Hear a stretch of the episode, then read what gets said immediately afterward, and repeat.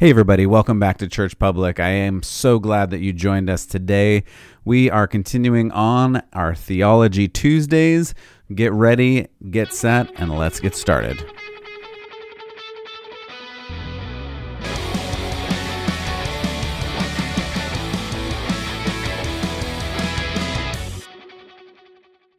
All right, everybody, continuing on here at Church Public on Theology Tuesday, we're looking at things about theology, things that occur in the Bible, things that have practical application to our lives. Because what theology really is, theology is the application of a biblical principle to your life. If you only think about theology, if it's just a philosophical exercise in your head, it's not really theology.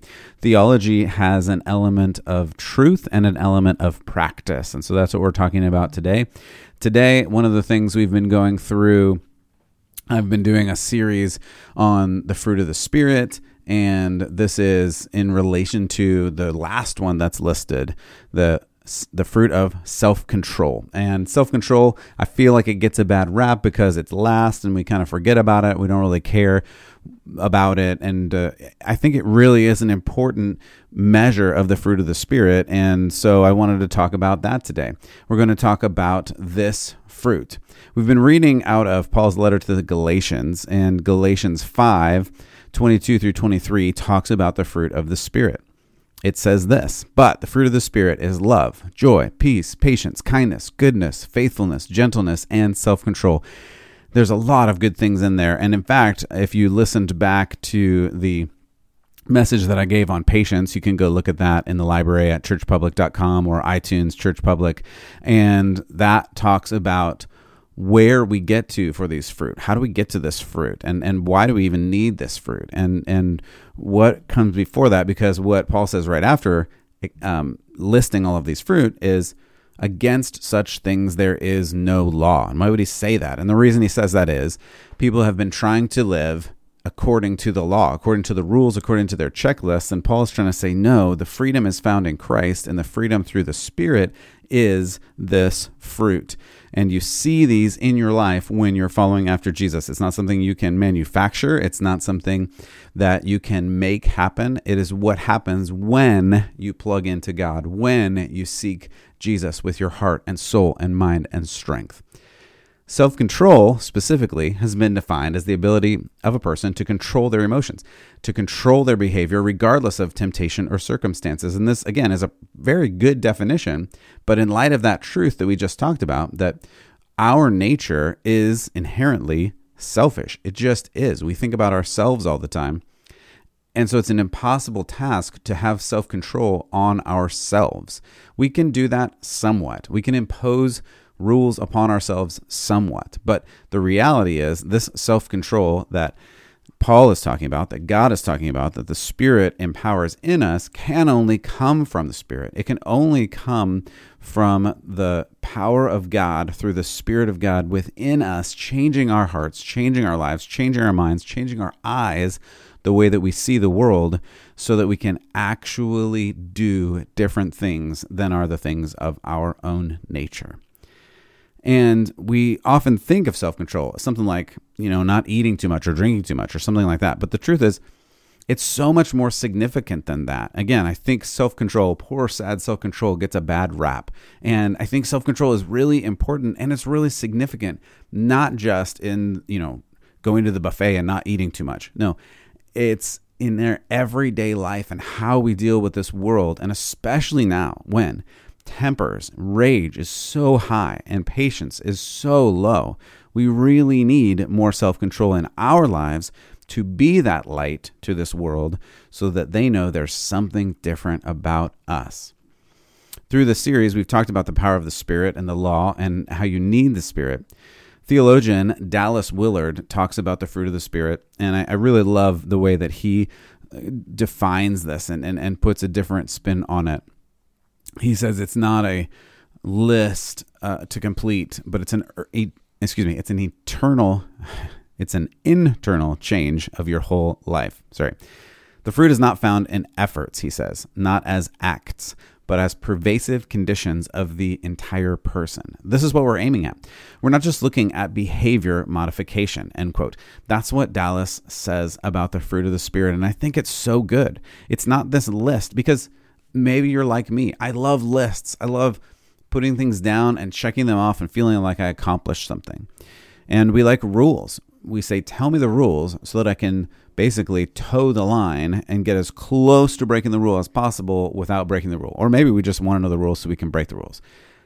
This isn't about rules. It isn't about laws. It isn't about knowing those boundaries. It's about being different, acting different from our heart, from the Spirit, the power of God in us, not just a list of things like, did I do my self-control today? That's not what Paul is talking about. That's not what Jesus is requiring of you. That's not what God is asking you to do. So today I want to talk about self-control through a story that in my lifetime, and I've heard a lot of Bible stories in my lifetime, including Flannelgraph, which I'm sad to see has basically gone the way of the dodo bird. But in my lifetime, I've never heard this Bible story compared to self-control. So I'm going to do that today. And you can check my math and you can decide if you like it or if you don't. You can send us a message at Instagram or Facebook or Twitter.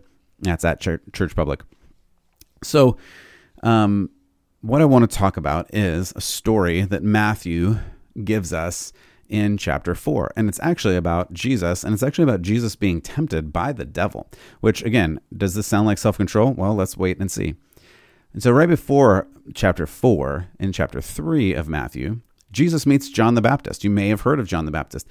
And there's this great conversation. You should go read it at the end of Matthew chapter 3. Just for time, I'm not going to read the whole thing, but please do go read it.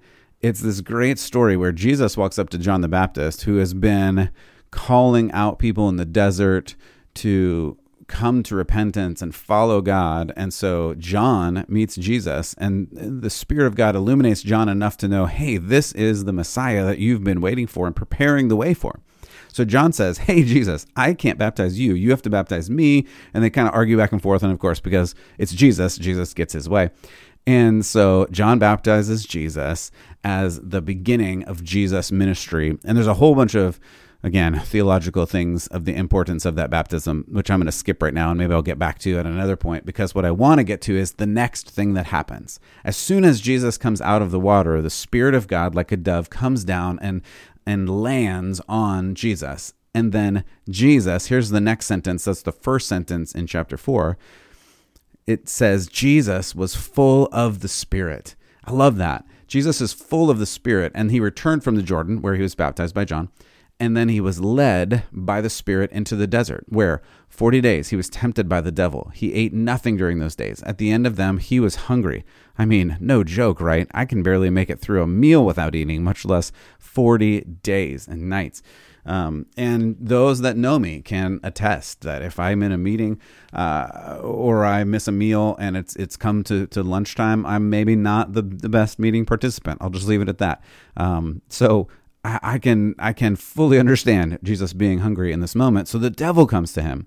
This is Matthew chapter 4. Devil says, if you are the Son of God, tell this stone to become bread. And Jesus says, it is written, man doesn't live on bread alone. So the devil led him to a high place and showed him in an instant all the kingdoms of the world. And he said, I'll give you all the authority, all the splendor, for it's been given to me, and I can give it to anyone I want. So if you worship me, it will be all yours. Jesus answered, it's written, worship the Lord God and serve him only. The third time, the devil led him to Jerusalem and let him stand on the highest point of the temple. And he said, if you are the Son of God, throw yourself down, for here it's written, he, God, will command his angels concerning you to guard you carefully.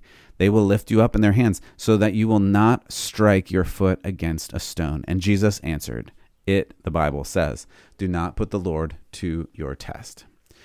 Jesus went through this intense preparation before coming to this point. And 40 days alone in the desert and fasting, not eating, being full of the Spirit. And he's in this moment, and then the devil comes to him and the devil tempts him with real things that, I mean, I don't know if I would have passed these tests, right? If I were tempted by these things.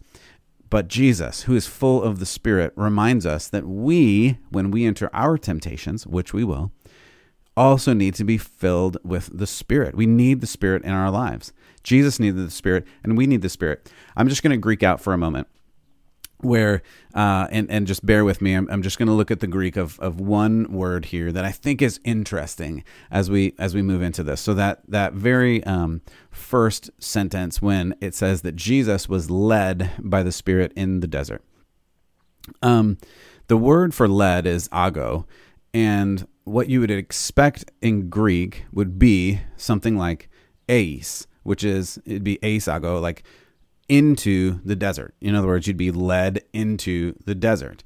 And instead, we get this verb that's en, or in, and so the Spirit is led in. And the context here is that is kind of direction. Like ace would be leading into the desert, kind of pointing you in that direction. En is there's a presence in you. It's within. And I love this, because it's not like God is going to say to you, just like God didn't say to Jesus, go to this place, you're on your own, spend 40 days alone, and I hope you make it out. I'll see you on the other side. That's not what the context of this verse says. It's God says, go into the desert, and I'm going to be with you every moment of the way. You're not alone. You are not by yourself. I am with you. And not only with you, I'm going to fill you, and I'm going to give you everything that you need to survive. And maybe for you, I know for me, it doesn't feel like you're going to survive sometimes. It feels like you're going to actually die sometimes. But God wants to remind you, even through this story, that He is in control. He has got this. Regardless of the circumstances that are surrounding your life, He wants to fill you with His presence, fill you with His Spirit, so that you have everything you need to not only survive, but thrive. That's just Greeking out for a moment. So we'll get back to this story. Hopefully that brings you some comfort that the Spirit, who gives you the very fruit you need to survive and thrive, He's not even going to lead you into God's will, but also be with you, especially through temptation. The temptation of Jesus had many aspects, but one that we're going to look at today in matching with this fruit of the Spirit is self-control. Can you imagine if you had not eaten for a month and someone came to you and said, hey, and my wife, who is wonderful, has been almost every day through this lockdown, has been baking these hot, fresh sourdough loaves, and you smell it coming in the oven for like a long time before it's ready, right? You just start smelling this amazing bread smell, and then it comes out, and it's not only smelling amazing, it looks amazing, and then you can see the steam coming off it, and then there's this super satisfying crack when you like crack open the bread. I don't know if you can hear that, but it's incredible the way that the bread just opens up. Now, I can tell you, after a morning of not eating, when I hear that and smell that, I am so excited to take a bite of that bread, because it's just so satisfying. Jesus, who had been in the desert for 40 days with no food, all of a sudden is given this bread, and He's like, you know, man is not supposed to live on bread alone. And oh, what self-control. Like, that's where Jesus is God and I am not, and thank goodness for that. But what incredible self-control. But here's the deal. Jesus knew that the temptation was to let the devil provide for Him instead of letting God provide for Him. And so this goes way beyond food. It goes way beyond bread. This is the bread of God. This is the bread of God's provision for your life. And Jesus knew the self-control that the Spirit was giving Him was not just about eating. It was not just about satisfying that physical hunger. It was a spiritual matter, a moral, spiritual, theological matter that Jesus had to have the self-control for. And Jesus did not succumb to that temptation. We'll look at the others in just a moment, and He had the exact same tools that you and I have.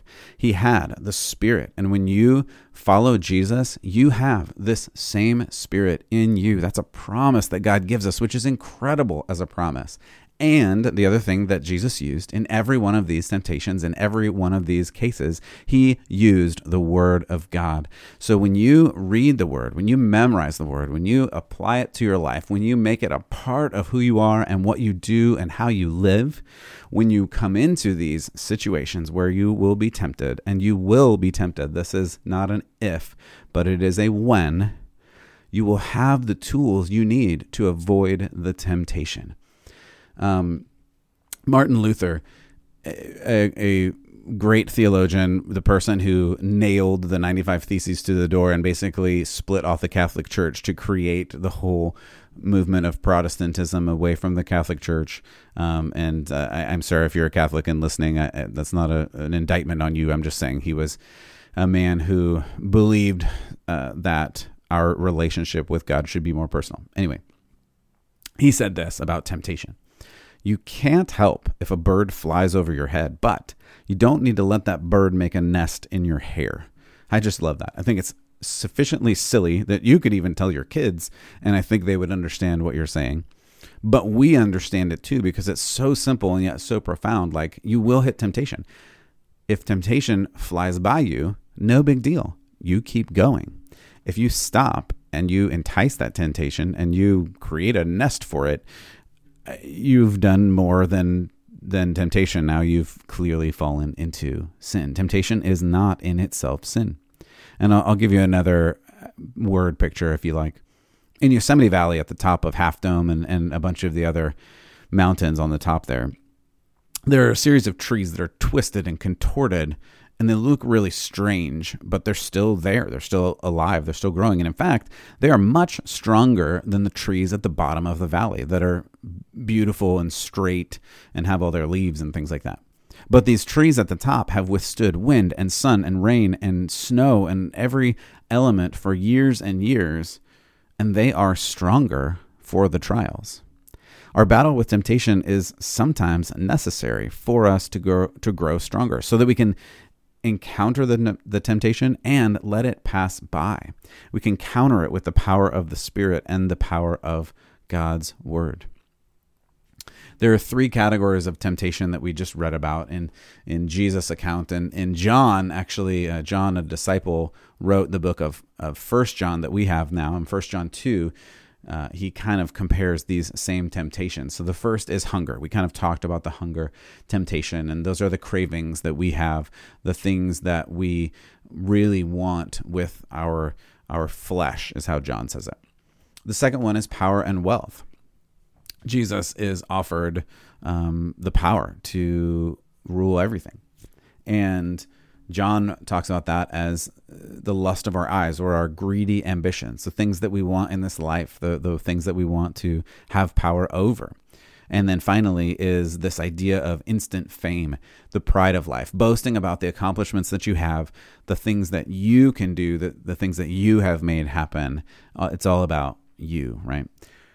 So those were the three stories. We read the one about the bread, and then the second one is the devil led Jesus to this place of authority, and he said, I'll give you all of the kingdoms. But Jesus knew it wasn't his time yet.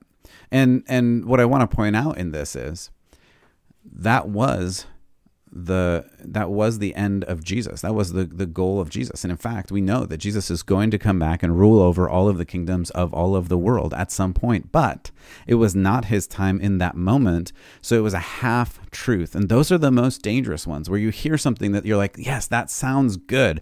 And we talked about a lot of that in our socialism lesson a couple of weeks ago, and some of those other episodes that we've talked through, where these half truths sound so good to our heart and to our feelings and to our Christian sensibility, but we have to examine, are those true, and are those in time? Is it the right time for this? Yes, Jesus was destined to rule the entire world, and the devil said, I will give you authority over all of the world in this moment if you only worship me.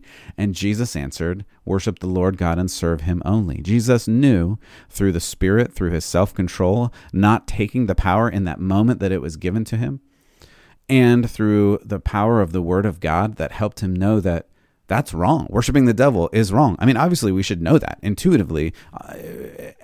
we should know that worshiping the devil is wrong. But those temptations come, and when the devil says, hey, I'll give you this whole world, what are you going to say? Sure, that sounds great. Jesus was close enough with the Spirit, filled enough with the Spirit, where he knew that it was not good for him to take that choice. And it was not time yet to take that choice. And then I'll skip the final one for time, but it's these temptations are the things that we run into for every moment of every day. We're going to run into one of these temptations, and we need this self-control. That's what I started with at the beginning. Like self-control, it's sad that it gets put at the end of the list. It's almost the thing that covers over all the other things, because if we are in step with the Spirit, as Paul says in Galatians, if we walk in step with the Spirit, not in front of, not behind, in step with the Spirit, then when we hit these temptations, whether they are about our desires, whether they are about our ambitions, whether they are about the pride that we have or want to have, especially in that last one where it deals with pride, and social media, I think, is a huge temptation for some of us. I've talked to people who want to be, for their job, for their career, for their livelihood, to be a YouTube star and be famous and receive compensation for that.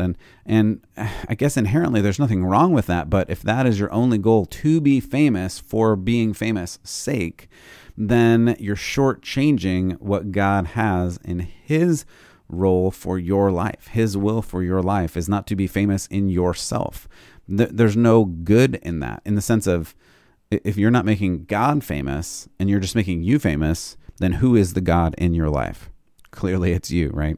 And a lot of people want to go viral, right? A lot, for the good reasons, not the bad reasons, but a lot of people want to go viral on social media, and they want the likes from social media. And there's actually like studies now about how that changes your brain and how those chemicals in your brain create addiction, and you want more and more and more fame. And this is the temptation that we're talking about, that it's hard, and it's hard to walk through these things, and we need to be in step with the Spirit, filled with the Spirit, so that we can avoid these temptations when they come. And the more that we encounter these temptations, the more that we go through these small temptations, the more strength we'll have through the power of God to address them in the future, and when and if they get bigger.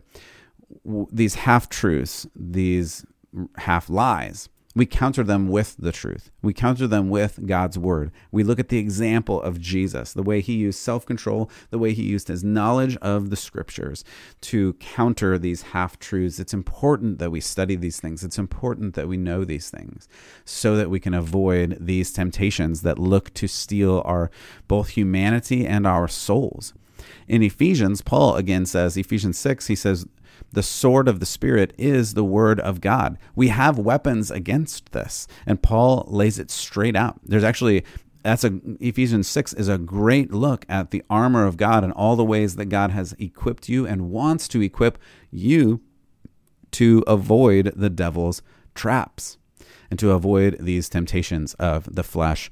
The very sword, the weapon of the Spirit, is the word of God. And if you spend time in the Word, memorizing the Word, reading the Word even, you will be more equipped to battle with the powers of this world, the problems that this world has, and the temptations that it will throw at you. Some people hear this and get really scared and try to live in some kind of like monastery, being a monk and being separated from all of the things of this world. And that's not really what we're called to do either. We're not. And by and large, it's not even possible. It's not possible to be outside of the world so much that you never encounter any temptation and avoid it all. Instead, we're called to be in the world, but not of the world. In the world, but not like the world. We're called to be different than the world culturally. And we should be leading the cultural charge as Christians. We should be artists and lawyers even, and teachers and politicians that are Christian in worldview and behavior, and salt and light to the world. We're called into this world, not out of this world. But if we go into this world, we must be prepared to come into contact with this temptation and use self-control and the other fruit through the power of the Spirit to deal with the temptations that are going to come at us, We're meant to live in this world, but not be like this world. So how are you going to plug into the power of God, the power of the Spirit, the Word of God today, so that He can exercise self-control in you and use your light to reach this dark world? As always, God bless. I hope you keep the faith, and thanks for listening.